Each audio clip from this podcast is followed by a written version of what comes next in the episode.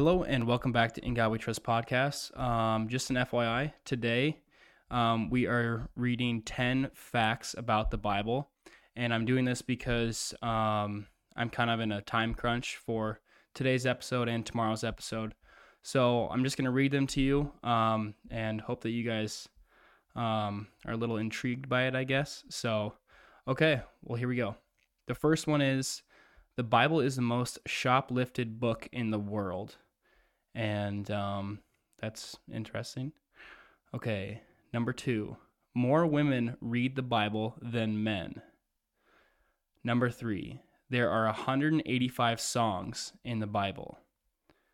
And nearly 85% of the songs in the Bible are in the book of Psalms. Number three, the Old Testament took 20 times longer to write than the New Testament. Okay, number four, the Bible was written by over 40 different authors.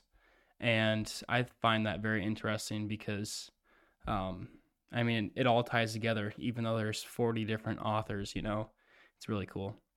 Um, number five, the last word in the Bible is amen. And that is just fitting for it. Um, number six, the Sinner's Bible features a shocking misprint. Um, I don't know what this is at all. Um, so we're moving on to number seven. Half of the women in the Bible are nameless.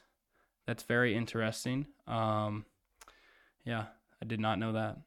Number eight, it takes twice the time to read Game of Thrones than the entire Bible.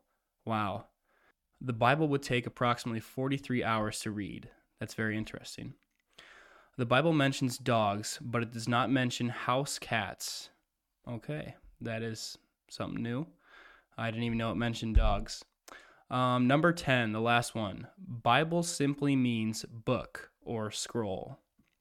So that's all I have for you guys today. Um, I hope you guys enjoyed that.